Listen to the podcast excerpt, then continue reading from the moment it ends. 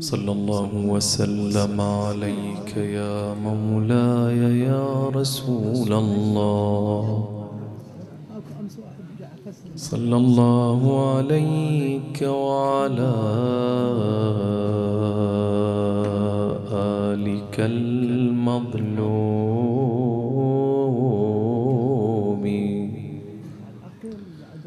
صلى الله وسلم عليك يا مولاي. وابن مولاي يا أبا عبد الله.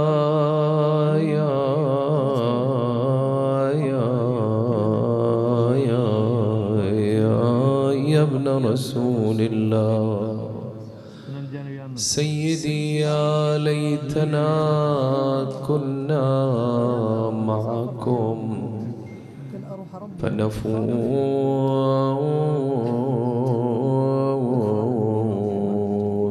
فوزا عظيما. الواحد لما يكون مع الله مو زين ما ذاق طعم فراتهم حتى قضى يا يا عطشا. ما ذاق طعم فراتهم حتى قضى عطشا وغسل بالدماء القانية.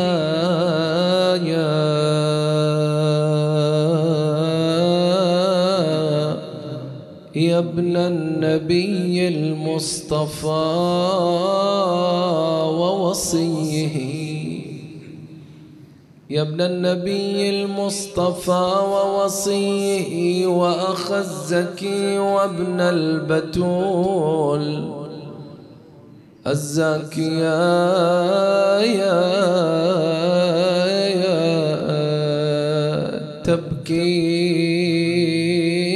عيني لا لأجل مثوبة. لكنما عيني لأجلك بايا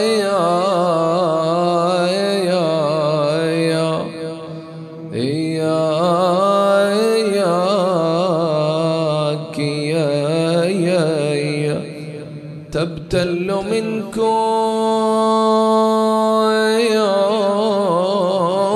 كربلاء بدم ولا تبتل مني بالدموع الجاية.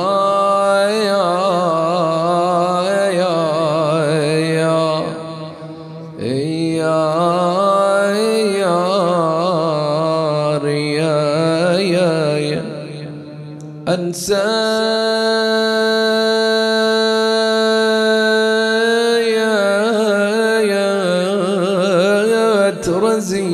رزيتكم رزايانا التي سلفت وهونت الرزايا الآية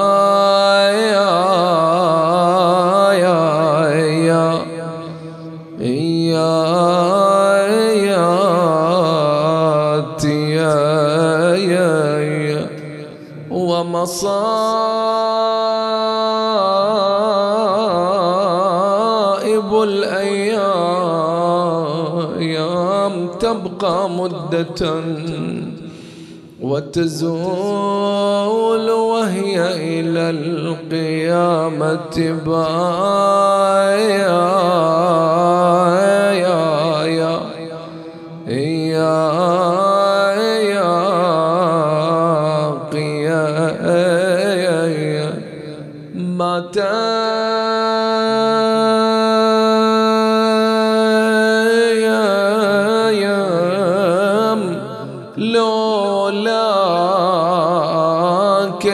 الفرض يا حسين مات يا يا يا يا يا. وحق قلبك المنة ثليث. مات يا يا يا. إلك بقلوبنا منصوب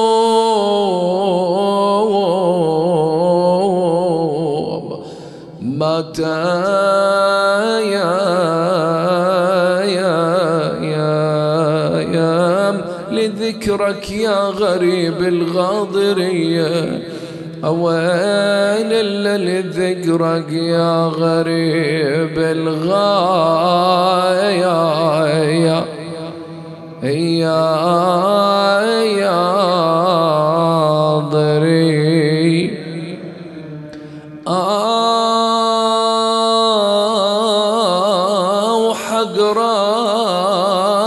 راسك المقطوع يا الشمس المضية للحشر ما ننسى مصابك والرزية.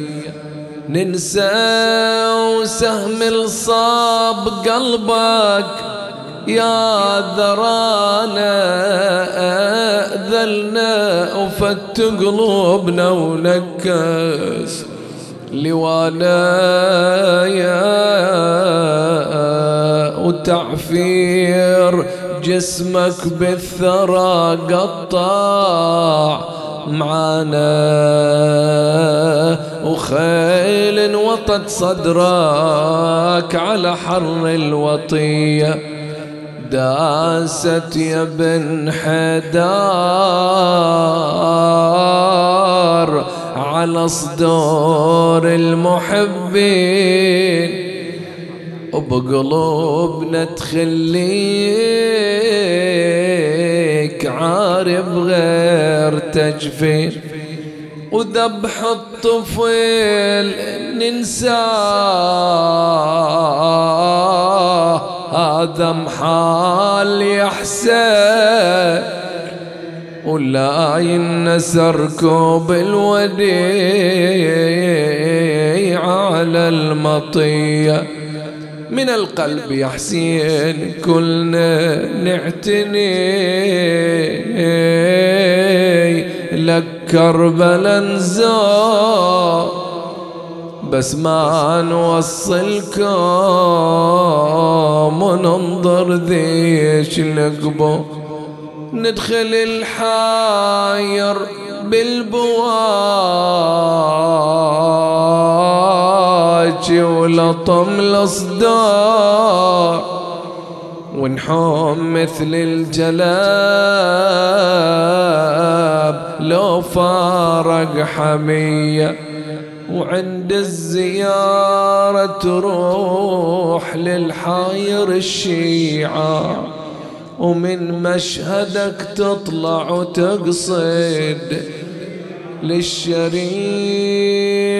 ومن مشهدك آه وعند الفريضة تروح للحاير. الشيء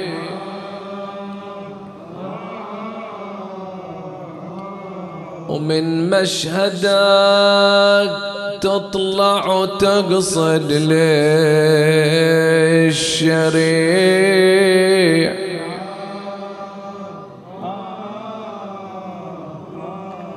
زور القمر لازهار أبو كفوفل قطيعة شيال رايتكم وسور الهاشمية. شيال رايتكم وسور الهاشمي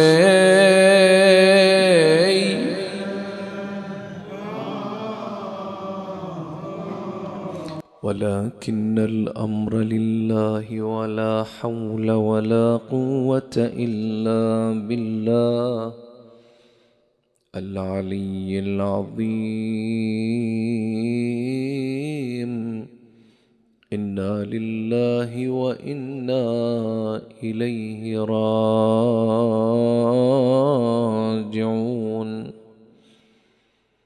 قال رسول الله صلى الله عليه وآله وسلم إن الله تبارك وتعالى عفا لأمتي عن وسواس الصدر صدق عليه أفضل الصلاة والسلام. اللهم صل على محمد و النبي المصطفى صلى الله عليه وآله وسلم والأئمة المعصومين عليهم السلام تحدثوا في مواطن متعددة حول بلاء ينبغي أن يحذر منه الإنسان المؤمن إنه الوسواس.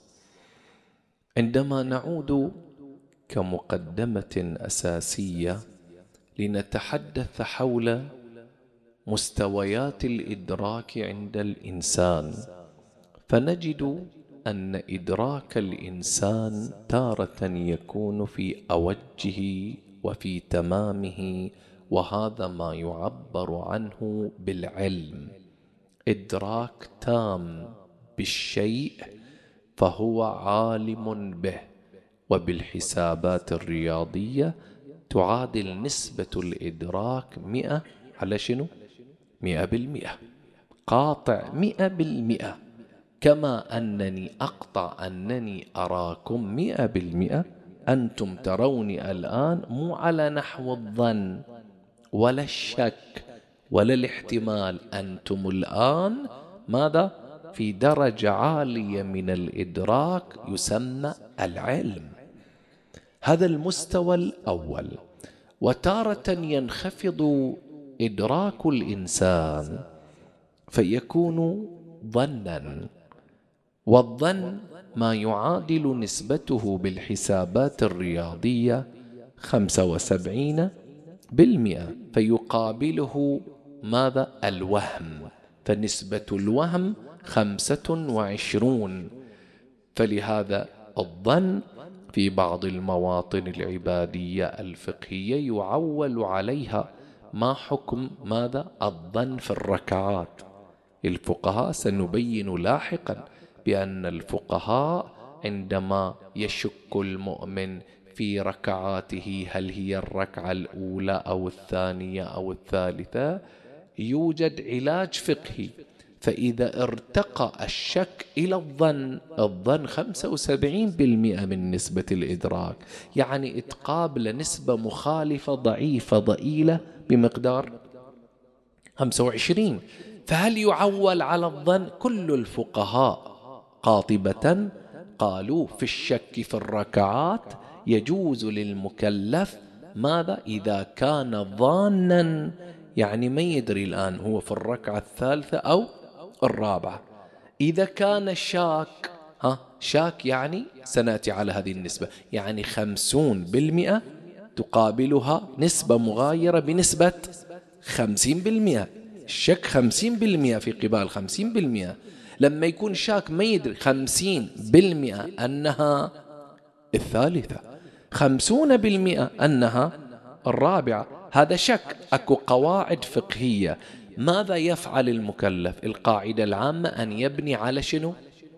الأكثر. يأتي بالأكثر.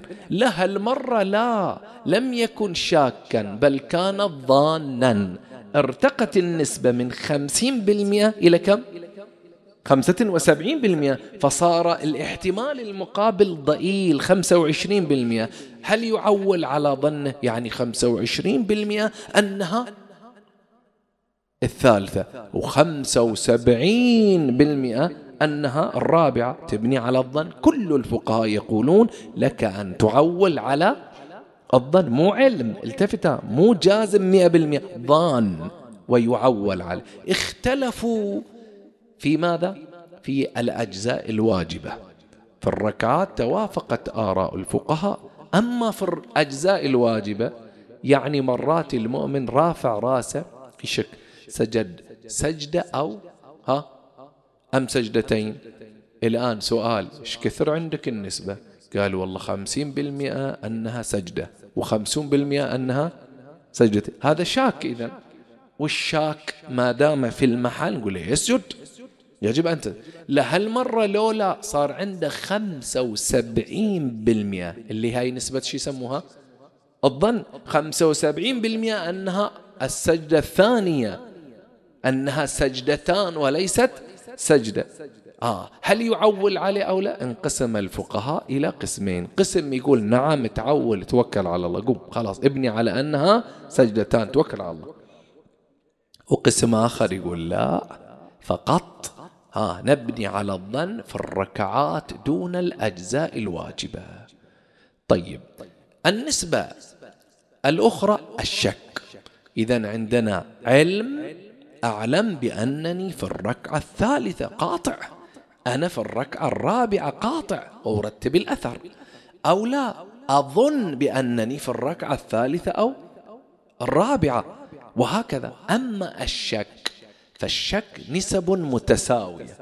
لا يملك المكلف قدرة على ترجيح ألف على باء ولا باء على ما يدري خمسين بالمئة أنها الثالثة. خمسين بالمئة أنها الرابعة. هاي شو يسوي هذا هذا شك؟ هذا مو ظن. على أساس نعطيه الضوء الأخضر ويرتب الأثر على ظنه أو علم. فيبني على علمه. لا هذا شاك. عندما تتساوى النسب في الشك في الركعات هنا يتدخل الشارع. المكلف ما يقدر. المكلف يعجز. لا يملك أي قدرة كثير من المؤمنين مساكين ياخذون خطوة انسحابية إلى الوراء. شو يسوون؟ يهدم الصلاة ورد يعيد من جديد. لا الشارع تدخل. لأن يدري إذا أنت تساوت النسبتان عندك ما تقدر أنت ترجح نسبة على نسبة. خمسين هنا خمسين هنا. الشارع تدخل وقال في ظرف الشك في الركعات تبني على الأكثر إلا أن يكون الأكثر مفسدا كما لو شك بين الأربع والخمس. هني ما تبني على الخمس لأن ما عندنا خمس ركعات. ملتفتين شلون؟ فإذا دائما نبني على الأكثر. أو لا تدخل الشارع وقال تشوف شكك وين؟ قالوا والله خمسين بالمئة أنها الركعة الأولى وخمسين بالمئة أنها الركعة الثانية. هذا الشك يقول مهدوم صلاة باطلة أعد. ملتفتي شو ما قال لك ابني على الأكثر؟ ما دام بين الركعة الأولى والثانية قال أرجع من جديد من نقطة الصفر. لاحظ. اتدخل الشارع وإلا المكلف يتوقف إدراكه ما يقدر. حديثنا الليلة حول حالات الشك التي يبتلى بها الإنسان والتي تقوده إلى الوقوع في الوساوس. الوسواس يا أحبائي الفقهي حقيقته علاجه هو عنوان بحثنا في هذه الليلة.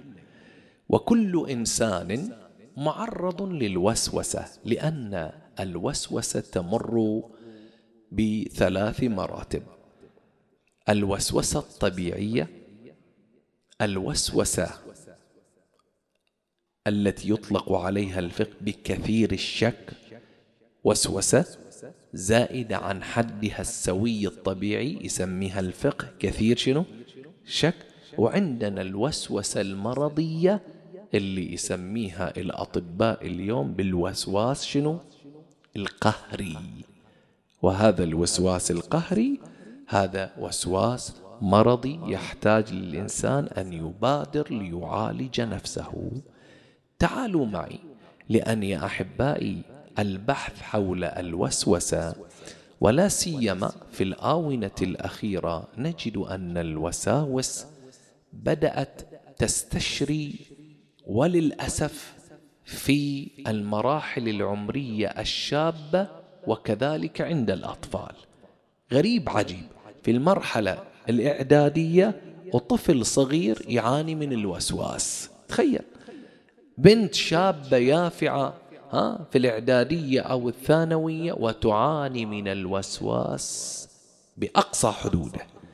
في السابق ما كنا نرى ذلك. الأربعين فصاعد كثير من هؤلاء الذين يبتل يبتلون بالوساوس العبادية. من الأربعين فصاعد ثلاثين فصاعد. الآن المراحل الصغرى عمرا سنا. وهذا يبعث على القلق والتساؤل لماذا؟ ليش؟ أولادنا صغار وإذا طب لك الحمام ما يطلع من الحمام. طفل صغير. وسواس هذا الوسواس يا أحبائي حتى نكون في صورة واضحة سنبينه تارة يكون الوسواس دينيا وتارة يكون غير ديني. غير ديني وسواس النظافة. دائما المرأة تبتلى بالوسواس تكنس وتكنس وتكنس ولا تتوقف من الكنس. تغسل الإناء مرة ومرتين وثلاث وأربع ولا تتوقف من الغسل. وكلما أرادت أن تتوقف تعود. وهذه حالات موجودة. وسواس غير ديني قفل الباب. يروح بينام يرد يقوم مرة ثانية ويتأكد من أن الباب مقفل. ويرد يرجع مرة ومرتين وطول الليل يقوم فقط. لماذا؟ لهذا الباب. حقيقة البعض دائما يقوم شنو؟ يعني من الظواهر الغريبة في الوسواس أنه يطفي ماذا؟ مفتاح المصباح. طيب مطفي هو يقوم بعد مرة ثانية. ها؟ وثالثة ورابعة عجيب وسواس. هذا الوسواس إذا خرج عن أطره الطبيعية يحتاج الإنسان إلى دعم ومعالجة فورية سريعة. فإذا أحيانا يكون الوسواس غير ديني ما إلى علاقة بوضوء ولا صلاة ولا حج ولا خمس. وأما الوسواس الديني فقد يكون عقائديا له علاقة بالأمور الفكرية العقائدية وهذا خطير متعب متعب جدا لأنه يمس شنو؟ أعلى ها القيم العقدية عند الإنسان التوحيد. بعضهم يتصل يقول شيخنا أنا من أقول الله أكبر؟ السباب ما يوقف في صدري أسب الله وأسب الرسول. ها صوت صوت أنت سامع حديث النفس الداخلي هذا؟ يرن داخله يسب الله يسب الله يسب الله. تخيل. يقول أنا كفرت لو ما كفرت. الاتصال بس يقول أنا وصلت إلى مرحلة الكفر. لو لا له ما وصلت؟ بل أنت لست كافر بل لست مسؤولا أمام الله عز وجل. عن ماذا؟ عن ذلك الصوت الذي يرن في صدرك.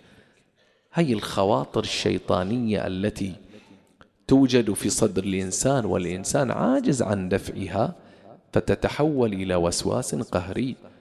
لها علاقة تارة بالذات الإلهية وتارة بالأنبياء والعصمة وتارة بالمرتكزات العقائدية فنسميها بالوسواس شنو؟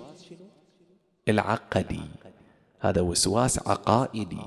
ما إلي بالمعاملات السلوكية من صلاة وبيع ها وعبادة وما شابه ذلك. لا ما له علاقة. علاقته فقط بالأمور العقدية.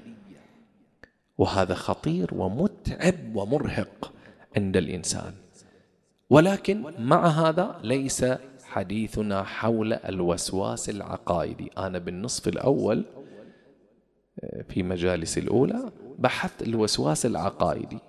لكن هذا النصف الآن في هذا النصف بنتكلم عن الوسواس الفقهي. تحديدا الوسواس ماذا؟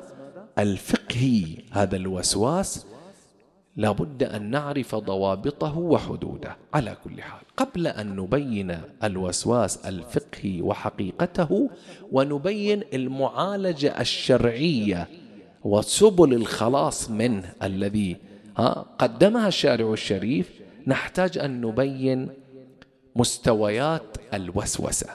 المستوى الأول من الوسوسة هي الوسوسة الطبيعية. ولما أقول الوسوسة الطبيعية يا أحبائي أي أن كل إنسان معرض إلى شنو؟ لهذا النوع من الوساوس. ويكون قادرا على دفعه وتغيير أفكاره بكل أريحية وسهولة. هذا النوع ترى يكون وسواس من الداخل ومرة يكون الوسواس الطبيعي من الخارج. من الداخل كما قال تعالى ولقد خلقنا الإنسان ونعلم ما توسوس به نفسه. لا سيما أن الوسواس هو الصوت الخفي. في اللغة يطلق الوسواس هو الصوت ماذا؟ الخفي. الذي يرن في أذن الإنسان أو في صدر الإنسان أو في قلبه وعقله. فإذا نفس حديث النفس الآن أنتم قاعدين بالمحاضرة. نساء ورجال. لكن يا أحبائي الخواطر الذهنية التي تتوارد على قلوبكم وصدوركم هذه أحاديث في عالم الباطن تسمى قرآنيا شنو؟ وسوسة. حديث النفس الخفي يطلق عليه أيضا شنو؟ وسوسة. فإذا وما توسوس ها القرآن يقول وما توسوس به نفسه. كل الأفكار والخواطر الداخلية يسموها وسوسة. وتارة تكون الوسوسة خارجية من الشيطان من الشياطين شياطين الإنس وشياطين الجن. القرآن يقول الذي يوسوس في صدور الناس من الجنة. إذا أكو اللي يوسوسون مو بس من الجن حتى من الناس البشر بعد ها يوحي بعضهم إلى بعض آخر وهكذا يوحوا إلى بعضهم البعض. هذا الوسوسة التي تبعث في الإنسان سلوكا نحو المعصية نحو الانحراف. طبعا أكو فرق بين هنا يجب أن نلتفت إلى أنه إذا كان الخواطر النفسية خيرة مباركة هذه تسمى خواطر شنو؟ يسموها إلهامات وإذا شفتها ملأ بالشر ها يسمونها شنو؟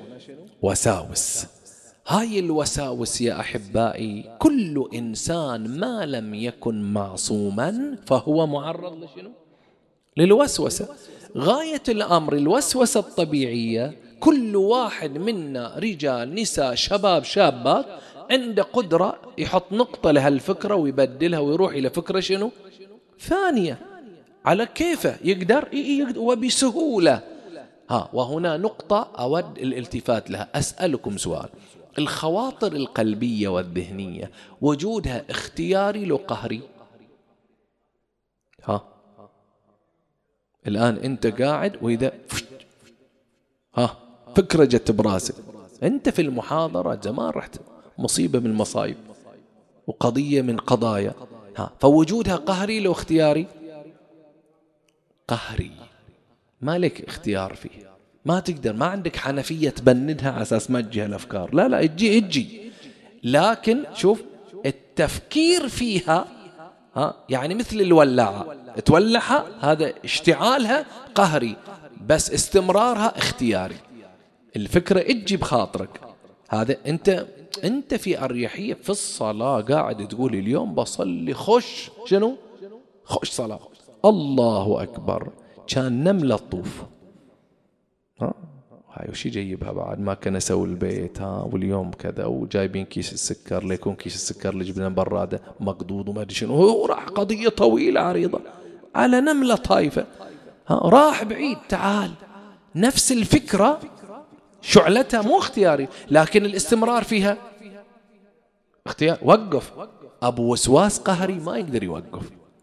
أبو وسواس قهري ما يقدر. الفكرة تاخذه وتلعب بلما الدوخة. ها الدوخة. فإذا الفرق بين أصحاب الوساوس القهرية والوساوس الطبيعية صاحب الوسواس الطبيعي الأفكار تتوارد على قلبه بس عنده قدرة يقول أعوذ بالله ويرميها بزبالة. أستغفر الله. وإما ها؟ القرآن شو يقول؟ وإما عن الشيطان شنو الآية؟ ينزغنك من الشيطان نزغ ها؟ كلمة واحدة تقلب كل شيء قناة بدلها. أقدر؟ إيه بدل كيفك.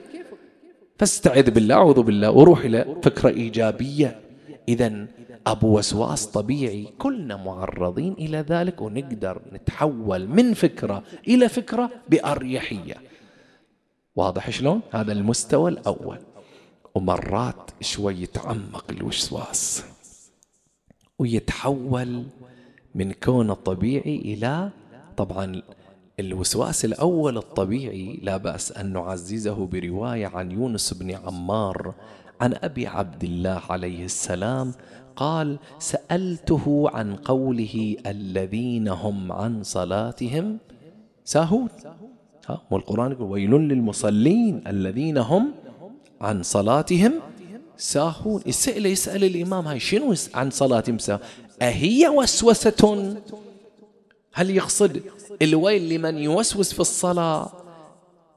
أهي وسوسة الشيطان؟ فقال الإمام ركز. لا لا مو الوسوسة. لا.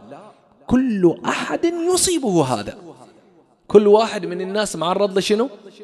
الوسوسة. فإذا كلنا معرضين للوسوسة والمراد ساهون الوسوسة إذا رحنا فيها لأن الله يقول فويل والويل وادي في جهنم. ها؟ قال لا مو الوسوسة لأن كل إنسان معرض لشنو؟ للوسوسة. عجل شنو هو؟ قال كلا. لا كل أحد يصيبه هذا ولكن المقصود ساهون أن يغفلها ويدع أن يصلي الصلاة في أول وقتها. هذا المقصود. يعوفها ويأخرها ويأخرها. ها قبل ما تصير شنو؟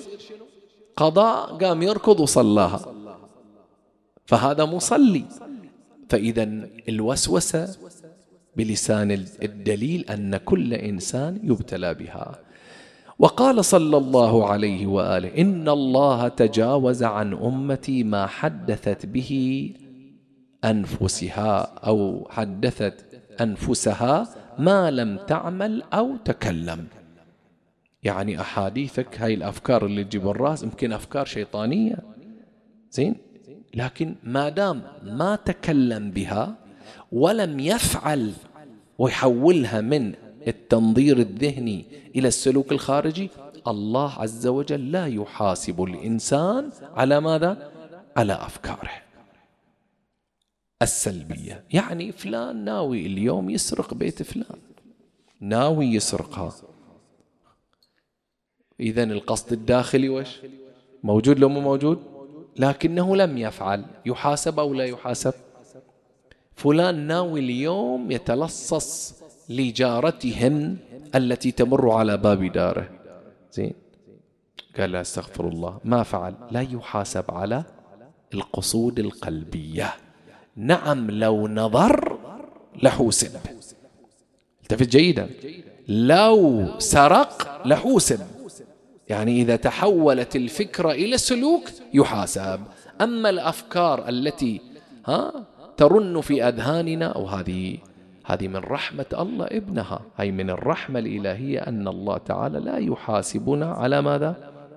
عما يجول في نفوسنا وخواطرنا. نروح إلى المستوى الثاني من الوسوسة. لا هالمرة زاد الوسواس. المستوى الثاني وهي الحالة الثانية تحول الوسواس الطبيعي إلى وسواس كثير. الفقهاء يسمونه بكثير الشك. وللعلم كثير الشك مو وسواس مو ها كثير الشك غير الوسواسي ها الوسواسي حالة شو يسموها؟ مرضية. الفارق أن المبتلى بالوسواس القهري مسلوب الإرادة ما يقدر ما يستطيع أن يوقف الفكرة السلبية. ويعيد ويعيد ويعيد وإذا داخل يغتسل ها إلى أن ينفذ الماء أو يطرد من الحمام وإلا ما بيطلع. ولهذا السيد الحائري رحمة الله عليه في العروة الوثقة شي يقول؟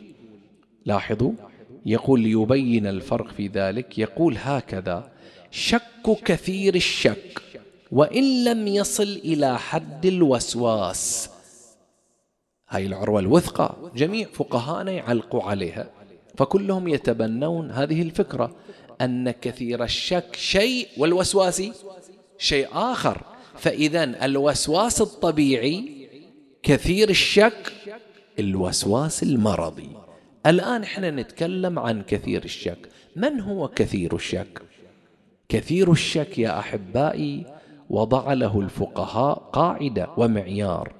اولا قالوا المعيار الأول لكثير الشك هو العرف. العرف الناس. فلان يدخل المسجد ويصلي ويعيد ويصلي ويعيد ودائما في العرف يشوفون سجدة لو سجدتين وهكذا. كل صلاة يصليها يشك سجدة أو سجدتين. طبعا. طيب لو صار كثير الشك يختلف الحكم. شلون يعني؟ لو أنا رفعت رأسي من السجود وشكيت أنا أكو رافع رأسي يعني ساجد صح لو لا؟ مدام رافع رأسي يعني أنا أكيد سجدت بس ما أدري هاي الأولى لو؟ فصار الشك السجدة أنا شكي بين السجدة الأولى والثانية. الفقه يقول ما دمت في المحل يعني لا زلت جالس ائتي بالثانية. ليش؟ قالوا لقاعدة الاشتغال اليقيني يستدعي الفراغ اليقيني. شلون يعني؟ أنت في أصل الشرع مطلوب منك في كل ركعة سجدتين. مو كذي؟ كل ركعة يعني أربع ركعات الركعة الأولى فيها سجدتين الثانية فيها سجدتين والثالثة فيها سجدتين وهكذا. لابد. وعليه أنت إذا مشغول الذمة بسجدتين. أنا اللي أقطع رافع راسي من سجدة بس هي الأولى أو الثانية. إذا واحدة مقطوع بها والثانية؟ مشكوك. ما دام أنت في المحل يقول لك اسجد. اسجد ما يحتاج تفكر لا تعور راسك. مباشرة اسجد. ائتي بها. يمكن أنت في علم الله حين جايب أي, سج... أي سجدة؟ ثالثة أصلا. ما عليك. أنت اسجد. زين. إذا هذا صليت الفريضة الأولى وشكيت. الثانية وبعد سجدة لو سجدة والثالثة والرابعة ما في صلاة إلا يجيني سجدة أو سجدتين. تحول من الشك الطبيعي إلى كثير الشك. وإذا صار كثير الشك على طول الشارع يتدخل يقول له لا تلتفت. يعني بس أنا ما أدري سجدة وسجدتين يقول قم توكل على الله. بجيب هذا اشتغال يقيني. ما في قاعدة الاشتغال اليقيني التي تقول يقتضي الفراغ اليقيني تتعطل لأنها محكومة بقاعدة تسمى لا شك لكثير الشك خلاص. فتعطل القاعدة الأولى. وش أسوي؟ قال قم توكل على الله. بس في علم الله يمكن أنا ما جبت إلا واحدة. ما علينا قوم. توكل على الله. لا تضعف. ترى اللي يتحولون إلى الوسواس لأنهم يضعفون في تطبيق القواعد الشرعية. يخاف يقول بس أخاف إن شنو؟ جبت بس واحدة. الشارع قال لك هذه سجدة لو سجدتين حق من حقوق منه. الله والله قال لك ما دام صرت كثير الشك غمض عيونك وشنو؟ وقوم. عساها تطلع سجدة واحدة.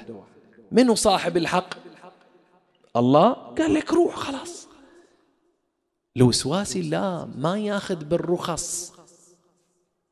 في الحديث الشريف عن النبي صلى الله عليه وآله إن الله يحب أن يؤخذ برخصه.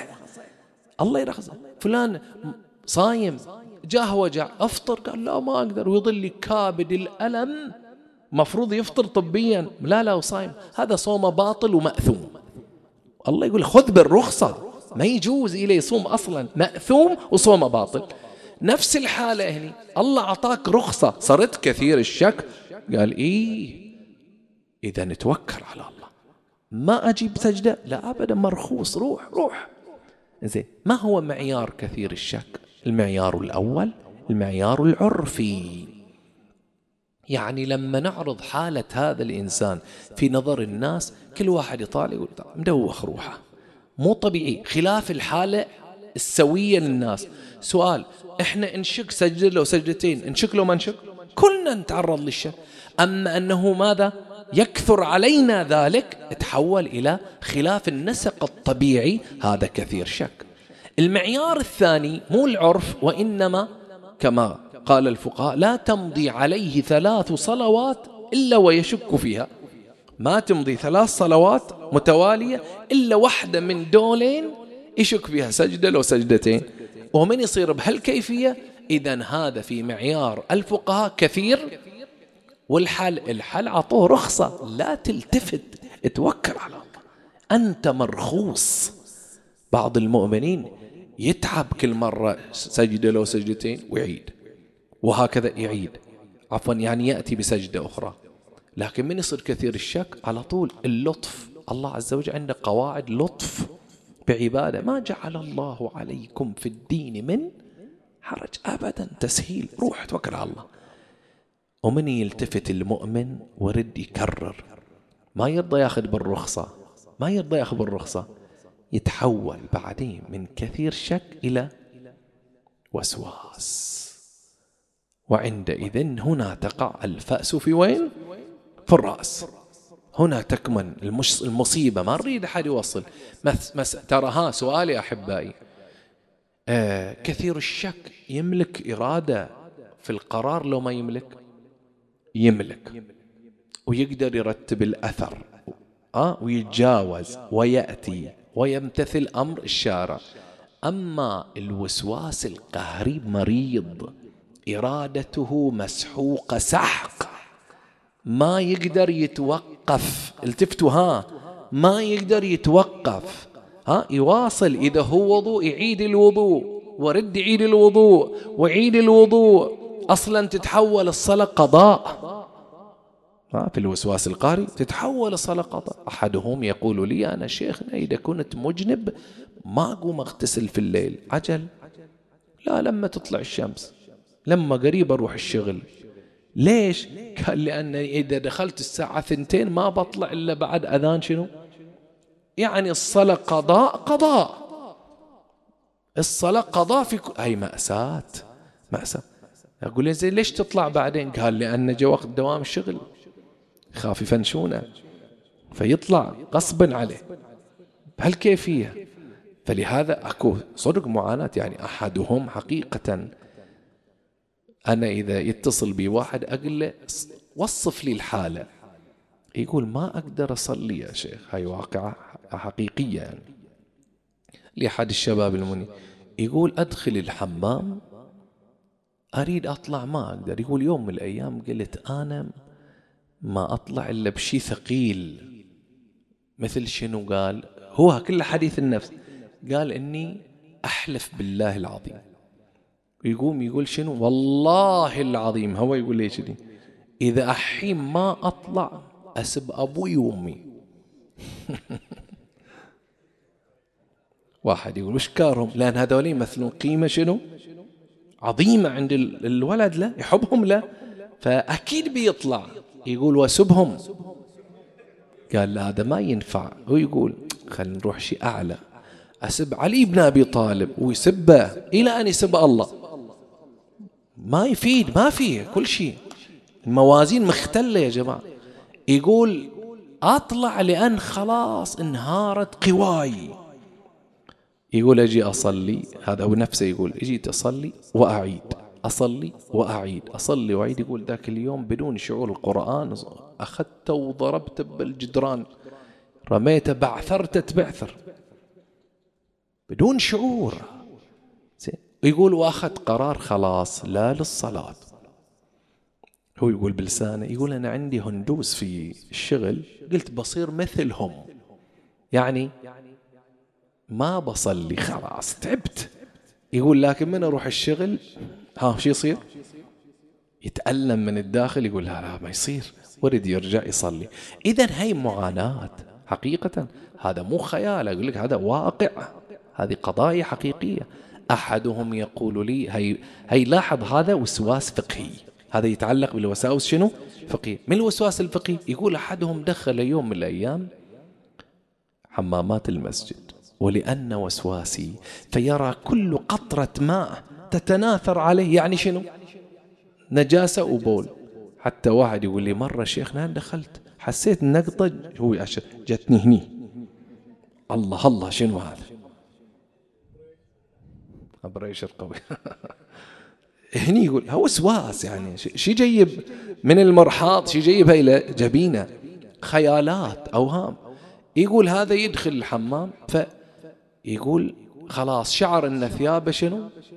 تنجست قلع ثوبه بالحمام. زين أخير شنو؟ الثوب غسلها غسل سرواله ثيابه كامل. أخير شي طلع بويش توقعوا؟ بالغترة. بدل من شفه بالغترة. في مكان عام. شنو هاي مأساة؟ حقيقة إحنا ما نريد نصل إلى هاي الدرجة مع أننا هاي الأخطاء الموبقة الشديدة نسويها باسم منو؟ باسم الدين. باسم الدين. وديننا أصلا ما جعل الله عليكم في الدين من؟ من تشوف إشي حرجي مو من عند الله. من تشوف فيه مشقة. ها؟ وعناء أعرف هذا مو من عند الله. الله مباشرة تعبان ما تقدر تصلي من قيام يقول لك اقعد. ما تقدر قاعد اضجع كلها تسهيلات يا أحبي. الدين يقدم لنا ماذا؟ رخص متعددة. أما يجي واحد يرهق نفسه ويثقل على عاتقه هذا مشتبه ليس من الدين. إذا كثير الشك. لاحظوا يا أحبائي كثير الشك. هذه حالة على طول يتدخل الشارع فيها فيعطيه الرخصة. لاحظوا عندنا روايات أقرأ بعض الروايات المهمة من الروايات التي تتكلم حول هذا المجال أن الروايات تؤكد على أن المكلف إذا صار كثير الشك ما يلتفت تعبر امضي في الوهم. يعني شنو الوهم؟ يعني أنت مرة يصير عندك علم صح؟ ووضوح. مرات ما عندك علم ما تدري سجدة لو سجدتين الشارع يقول لك توكل على الله ابني على أنك جبت ثنتين بس ما أدري ما علينا امضي في الوهم روح إحنا قابلين من عندك. اسمع هذه الرواية عن زرارة وأبي بصير زين عن الصادقين عليهم السلام قال الرجل يشك كثيرا في صلاته حتى لا يدري كم صلى ولا ما بقي عليه عند شك ما يدري أي ركعة. ركعة ثلاث جاب أربع كم باقي عليه؟ ما يدري. على طول الإمام قال يعيد. يعيد يعني شنو؟ يعيد الصلاة. واضح يا أحبائي؟ شك إن ما يدري في أي ركعة. قال للإمام يعيد. هذا منو؟ ها؟ اللي عنده شك طبيعي. شوف السائل فرع. قال قلنا يخاطب الإمام. قلنا يكثر عليه ذلك. يعني إذا عاد بيرد شنو؟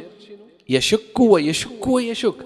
قلنا يخاطبون الإمام يكثر عليه ذلك كلما عاد شك. قال الإمام عليه السلام يمضي في شكه يروح ولا يلتفت يعني. ثم قال لا تعودوا الخبيث من أنفسكم. بنقض الصلاة فتطمعوه فإن الشيطان خبيث معتاد لما عود به. والحل يا مولاي؟ قال فليمضي أحدكم في الوهم ولا يكترثن نقض الصلاة فإنه إذا فعل ذلك مرات لم يعد إليه الشك. هاي قاعدة راح نشير إلها لاحقا اللي الآن الطب الحديث في علم النفس يسمونه التعرض مع منع الإجابة في العلاج المعرفي السلوكي. هي قاعدته. يعني الأئمة قبل 14 قرن ها كانوا يشيرون إلى هذا النحو من العلاج. فالإمام يقول ليمضي أحدكم ولا يكترث. وين يروح؟ يقول في الوهم يعني أنا ما أدري أنا ها سجدت سجدة لو سجدتين يقول ابني إنك سجدتين روح توكل على الله. بس ما عندي علم. امضي في الوهم. إحنا نعطيك الرخصة والضوء الأخضر. روح. هذا شنو؟ هاي المعالجة على أساس يتجاوز الإنسان هذه المشكلة. ولهذا يا أحبائي علينا أن نلتفت إلى ذلك. أما الحالة الثالثة يتحول كثير الشك وكثير الشك ما قال الإمام فليمضي إلا عنده إرادة في المضي ويمتلك القرار. أما الوسواس القهري فهذا مسكين كمسلوب الإرادة تماما. رأيت بعيني مرة أحدهم يدخل إلى المسجد الساعة الثانية عشر ظهرا للصلاة. زين. وظل يصلي ويصلي إلى متى؟ صلي وعيد صلي وعيد وسواس قهري. إلى الساعة ثلاث يقعد. إلى الساعة ثلاث. زين. بعدين يطلع من المسجد مو لأنه خلص وإنما من الفشيلة آه والخجالة فيروح مسجد شنو؟ ثاني ويكمل المشوار يعني أربعة أربعة ونص خمس يمكن يفرج عنه. هذه معاناة هذا حرج هذا ليس من الدين في شيء أصلا. بل مثل هذا يؤزر ولا يؤجر. الشارع يعطيه رخصة ويقوم على خلاف ويعمل بخلاف الرخص الإلهية. إذا إذا ابتلي الإنسان من كونه تجاوز كثير الشك كثير الشك في رخص راح إلى المستوى الثالث وهو الوسواس القهري. والوسواس القهري حالة مرضية يحتاج المؤمن إلى ضرورة أن يتدارك ماذا؟ نفسه. كثير من الناس كثير من الدراسات العلمية اليوم تقول بأن أغلب الناس ما يروحون يتعالجون في الطب النفسي. في خلط عندنا اليوم بين الأمراض العقلية أكو أمراض ذهانية وأمراض ها عصابية. زين في فرق بين هذا وذاك. أغلب الناس يا أحبائي يفكر بأن الوسواس القهري والاكتئاب ها وغيره من هاي والقلق. لما أروح أتعالج ها في عيادة نفسانية بيقول عني مجنون. من قال مجنون؟ وش الربط بين العلاج النفسي والعلاج العقلي؟ نفس ما جسدي يمرض البعد النفسي شنو بعد؟ يحتاج إلى علاج يمرض. فأغلب الناس دراسات تقول في الوسواس يتخفون بحالهم سنوات أغلبهم تصل إلى ست سنوات. فعندئذ ينهار فيلجأ إلى الطبيب. ليش ست سنوات؟ ليش أنا من أشوف الحالة تأزمت أبادر الأطباء شنو دورهم عجل؟ هذا الطبيب اللي دارس لهكذا سنة وعنده خبرة أقصده في هذا المجال. ترى كثير من الناس أنت تعرف أن كثير من النساء بعد الولادة يصبن بالاكتئاب ويصبن بالقلق ويصبن أيضا بالوسواس شنو؟ القهر من تغيرات الهرمونات الموجودة بهم. عادي فتحتاج إلى مساعدة لتجاوز المرحلة. كلنا معرضون إلى ذلك. لكن إذا أهملنا أنفسنا يتفاقم الحال. الآن إذا الوسواس القهري الإنسان عادة يكون داخلا ذاتا عاجز عن مساعدة نفسه. مو مثل كثير الشك. كثير الشك يستطيع أن ياخذ القرار. ولهذا الإمام يوبخ مدحوا رجلا بمحضر الإمام الصادق عليه السلام ها مدحوا عقله. إلا أن ناقل الخبر قال إلا أنه ماذا يشك في عبادته. فقال الإمام وأي عقل له؟ ها لما أنت تقول عنده علم لكن كثير الوساوس. قال أي عقل عند هذا؟ أما الوسواس القهري فوسواس يحتاج إلى مسارعة في العلاج. تعالوا الآن سريعا لنقف مع المعالجات التي ذكرها الشارع الشريف. أولا الخطوة الأولى التعريف بمناشئ الوسواس. الوسواس الروايات التي تتكلم عن الوساوس دائما تأتي بالشيطان. وأن منشأه منه الشيطان. نعم يبدأ بالشيطان فينتهي بالوسواس القهري. يصير مرضي بعدين. فلهذا الإنسان لا يستهين بالأمر. النبي صلى الله عليه وآله يقول إن للوسواس خطما كخطم الطائر فإذا غفل ابن آدم وضع ذلك المنقار في أذن القلب يوسوس فإن ابن آدم فإن ابن آدم ذكر الله عز وجل نكص وخنس ولذلك سمي بالوسواس. يعني الشيطان من يشوف العبد غافل عن المولى عز وجل يبدأ يتسو يعطيه تسويلات شيطانية. من يذكر الله؟ يخنس. بعد أكو تحذير من الوسوسة؟ لاحظوا هاي الرواية لما ذكر عنده رجل مبتلى بالوضوء الإمام الصادق عليه السلام. وقالوا له إنه رجل عاقل. فقال الإمام وأي عقل؟ له وهو يطيع الشيطان. يطيع الشيطان؟ فقلت له وكيف يطيع الشيطان؟ فقال سله هذا الذي يأتيه روح أنت اسأله. هذا الذي يأتيه من أي شيء هو؟ فإنه يقول لك من عمل الشيطان طيب إذا أنت تدري من عمل الشيطان ليش بعد؟ تستمر في مواصلة. الله عاطنك رخصة. إذا نعمل بالرخصة ولا تعمل بالوسواس. هكذا. المعالجة الثانية الترخيص لكثير الشك بعدم الالتفات. المعالجة الثانية بعد ما يعرف لنا الشارع بأن مناشئ الوساوس هو الشيطان واللي قد تتطور وتصل إلى الوسواس القهري. المعالجة الثانية يا أحبائي يقدم لنا الشارع قواعد ترخيصية لا تلتفت. ابني على الطهارة ابني على الصحة قدم لنا قاعدة التجاوز. إذا شككت في جزء وقد دخلت في الجزء الذي يليه فشكك ليس بشيء. هاي قاعدة التجاوز جدا فيها بركات. ياما إنسان في القنوت أو لا في الركوع شك قرأ لو ما قرأ يبني قرأ. في السجود وشك ركع لو ما ركع يبني ركع. التفت ها. في القراءة وشك كبر لو ما كبر يبني كبر. ما دام يشك في الجزء السابق وقد دخل في الجزء اللاحق فشكه ليس بشيء. ما يرتب عليه أثر. هاي قاعدة التجاوز فيها بركة. قاعدة الفراغ مباركة. من تقول السلام عليكم ورحمة الله؟ شكيت بعدين في الصلاة. ما دام فرغت فلا قيمة للشك بعد الفراغ. أيضا يا أحبائي الشارع أعطانا الرخصة فقال لا تعودوا الخبيث. الإمام الصادق عليه السلام يقول لا تعودوا الخبيث من أنفسكم بنقض الصلاة فتطمعوه فإن الشيطان خبيث يعتاد لما عود.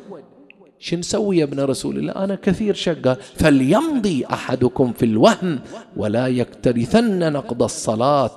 لا يروح يقطع الصلاة أبدا. بعد فإنه إذا فعل ذلك مرات يعني يجيه الشك وما يلتفت. يجيه الشك وما يلتفت يقول فإنه إن فعل ذلك مرات لم يعد إليه الشك.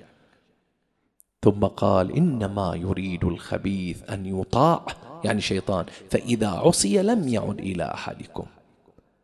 الخطوة الثالثة العلاج الروحاني. الشارع قدم علاج روحاني بالأذكار واظب عليها؟ ها تتجاوز مرحلة الوساوس. مثلا عن النبي صلى الله عليه وآله يقول من وجد هذا الوسواس فليقل آمنت بالله ورسوله ثلاث مرات. من يجيه الوسواس ويحس إنه تعبان كحين يجيه. كل ما يبي يصلي يجي وسواس. خلي يكرر آمنت بالله ورسوله آمنت بالله ورسوله ثلاث مرات. فإن ذلك يذهب عنه وعن الإمام الصادق عليه السلام. سئل عن الوسوسة وإن كثرت قال لا شيء فيها. تقول لا إله إلا الله. من تشوف تكثر؟ أكثر من الذكر لا إله إلا الله. وفي رواية أيضا عنه عليه السلام قال قل لا إله إلا الله. قال جميل فكلما وقع في قلبي شيء قلت لا إله إلا الله فيذهب عني. وفي رواية عن رسول الله صلى الله عليه وآله قال لرجل ابتلي بالوسوسة وهو معيل ها ومدان أو مدين يعني عليه ديون ومحوج وصاحب حاجة. فقالوا للنبي هذا عليه ديون وصاحب حاجة ومبتلى بعشر بشنو بعد؟ بالوسواس. هذا شلون حياته؟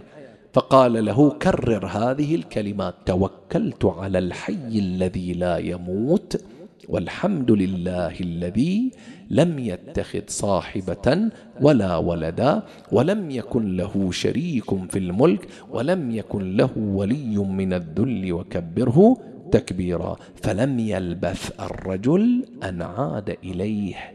راح وكرر الذكر رجع بعد فترة إلى النبي فقال يا رسول الله أذهب الله عني وسوسة صدري وقضى ديني ووسع رزقي. هذا معالجة روحية يعني من الدين بالأذكار أكو معالجة روحية للوسواس لمن يبتلى بالوساوس روحانية لكن بالصيام. فقد ورد عن علي بن أبي طالب عليه السلام أنه قال صوموا ثلاثة أيام من كل شهر أربعة بين خميسين. ملتفتين شلون؟ أربعة بين خميسين. يعني الأسبوع الأول يصوم مثلا يصوم خميس بعدين أربعة بعدين شنو؟ خميس. هذا النحو بهذه الكيفية له أثر يذهب بوسواس الصدر وبلابل القلب. وعنه عليه السلام قال صيام شهر الصبر وثلاثة أيام في كل شهر يذهبن ببلابل الصدر يعني الوساوس. أكو أيضا ذكر في النص معالجة أخرى بالتوسل بأهل البيت عليهم السلام. فقد ورد عنه عليه السلام أنه قال ذكرنا أهل البيت عليهم السلام ذكرنا أهل البيت عليهم السلام شفاء من الوعك والأسقام ووسواس الريب. فلهذا ذكر أهل البيت عليهم السلام في حد ذاته إليه طاقة روحانية عالية. آخر أنواع المعالجة وبنختم المعالجة الطبية في علم النفس العلاج المعرفي السلوكي. ويذكر العلماء بأن المبتلى بالوسواس القهري واحدة من أدوات علاجه إما بالعلاج المعرفي السلوكي أو بالدواء العلاج الدوائي حبوب يوصفون إليه. قبل ما تصل النوبة إلى العلاج الدوائي هذا الإنسان إذا ابتلي بالوسواس القهري يعطونا علاج شنو؟ سلوكي معرفي. هذا العلاج السلوكي اللي يعبرون عنه التعرض ومنع الاستجابة. يعرضون إلى السبب وما يخلونه يستجيب. يعني مثلا واحد عنده وسواس نظافة يوسخون إيده وتحت إشراف الطبيب هذا الدنيا تنقلب بعينه. هاي اللي عنده وسواس نظافة هذا تنقلب الدنيا على رأسه لكن تحت إشراف الطبيب يخلونه ما يستجيب إلى التغسيل مرة ومرتين وثلاث. هذا يخفف الحالة لاحقا. نفس العملية الروايات اللي تقول إيش؟ صلي ولا تلتفت اللي هو التعرض ومنع شنو؟ الاستجابة تماما ما تستجيب إليه. وإذا كررت مرة ومرتين استطعت أن تتجاوز. وهذا النوع من العلاج يستعمل في اضطرابات القلق اضطرابات الوسواس القهري والرهاب وغير ذلك. وطبعا يقول العلماء تستند طريقة التعرض ومنع الاستجابة على فكرة أن التأثير العلاجي يتحقق بمواجهة المريض لمخاوفه والتوقف عن الاستجابة الهروبية.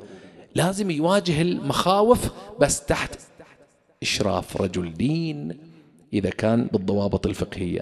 أو تحت منه إشراف طبيب متخصص إذا كان طبقا للمعالجة النفسية وأما يا أحبائي آخر وسيلة وسامحوني أطلت عليكم على أساس نكمل الموضوع بتمامه يا أحبائي المعالجة الدوائية وكثير من الأطباء يقولون أن مادة السيروتونين هاي مادة إذا تناقصت في دماغ الإنسان ولها مدخلية في ماذا؟ ناقلات عصبية. عصبونات الدماغ تحتاج إلى مادة السيروتونين. من تنقص على طول الإنسان يا يبتلى باكتئاب يا يبتلى بقلق يا يبتلى بوسواس قهري. فيحتاج إلى الدواء لرفع هذه المادة. وللأسف بعض أحبتنا يروح إلى الطبيب يفكر هذا الدواء مثل البندول يعني الحبة الأولى والثانية ما هو واقف الألم. يعني ما راح الوسواس. لا يا حبيبي هذا يحتاج إلى علاجي. إذا اكتمل ارتفعت مادة السيروتونين في الإنسان الآن بدأ يرجع إلى وضعه الطبيعي ونسق الطبيعي. بعض يقول هاي الأدوية النفسية تسبب إدمان تسبب كذا. خذ من الدواء ما تراه مناسب لأن هناك خيارات متعددة يذكرها الأطباء لأنواع مختلفة من الحبوب الخاصة. بس إحنا نقول يا أحبائي المؤمن لا يستسلم. الأمراض التي يصاب بها الإنسان أنواع فقد تكون لأمراض جسدية قد تكون روحية بل قد تكون حتى فكرية المؤمن يجب أن يبادر لماذا؟ لإدراك نفسه أسوأ الأمراض التي يبتلى بها الإنسان هي الأمراض شنو؟ الروحية الذنوب المعاصي المخازي وهذا العبد إذا بقي تحت وطأة الشيطان ولم يعالج نفسه هلك من هنا نحن بحاجة إلى أن نتدارك أنفسنا ما استطعنا. شهر رمضان محطة التغيير الروحي والعلاج القلبي والعلاج الوجداني. نعود إلى الله تبارك وتعالى. ولهذا عندما يقف الحر بن يزيد الرياحي رضوان الله عليه وهو يعاني من مرض. مرض شنو؟ مو وسواس قهري. ها ولا يعاني يعاني من مرض في مفاصله أو جسده. لا عنده مشكلة شنو؟ المشكلة مشكلة سلوكية مع الله عز وجل ومع حجة الله في العالمين. أبي عبد الله الحسين الحر شنو سوى؟ ها الحر تدري إيش سوى؟ جعجع ببنات رسول الله. جعجع ببنات رسول الله. ها? ولهذا لما اجى إلى الحسين قال له يا سيدي ها جئتك تائبا. قال إن تبت تاب الله عليه يدري أن اللي سواه خطير. لما وقف في وجه الحسين فتضاربت المحامل فتصارخت بنات رسول الله. هذا عزيز على المخدرات من بنات رسول الله. يصبن بذلك الروع والتخويف. إيش سوت زينب ها؟ ها؟ في تلك اللحظة تقول الرواية ها؟ أخرجت رأسها زينب من ها؟ ذلك المحمل. تسأل عن منو؟ عن العباس. أين قمر العشيرة؟ آه طوح الحادي والضعن هاجب حنينه. وزينب تنادي سفرة القشرة عليه. صاحت بكافلها شديد العزم والباس. شمر أردانك وانشري البيرق يا عب. كني أعاينها مصيبة شي بالراس وما ظنتي نرجع بدولتنا المدينة. قال هالبطل عباس يا أختي لا تنخيل ما دام أنا موجود يا أختي ما تذلي. لو تنقلب شاماتهم ويا العراق لطحن جماجمهم ونحامي الضعيف لا تهيجيني ولا يديش بقلبك الخاف ما يروعني طعني الرماح وضرب السيوف بس طلبي من الله يسلم لي هالجفوف لحمل على العسكر وذكرهم بابون. صاحت عرفك بالحرب يا أخوي. وافي وافي وافي صاحت عرفك بالحرب يا خوي واف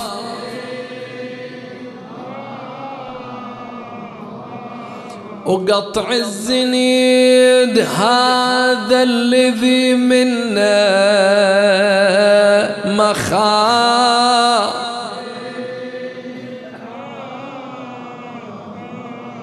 اليوم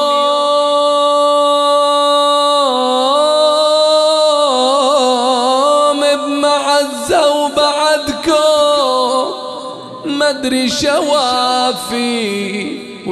اللي يرد الخيل لو هجمت عليه. فغدت تنادي والدموع سواكب يا الله. اللهم تقبل منا اليسير واعف عنا الكثير. لا تدع لنا في مقامنا هذا ذنبا إلا غفرته ولا عيبا إلا سترته ولا هما إلا كشفته ولا أسيرا إلا خلصته ولا غريبا إلا أرجعته ولا مريضا إلا شفيته وعافيته ولا حاجة من حوائج الدنيا والآخرة لك فيها رضا ولنا فيها صلاح. إلا قضيتها ويسرتها يا رب العالمين. والفاتحة لموتانا وموتى الحاضرين. والمستمعين والمؤسسين ومن مات على الإيمان. ولا سيما شهداء الأبرار والعلماء الأخيار. نهدي للجميع ثواب سورة الفاتحة مع الصلوات.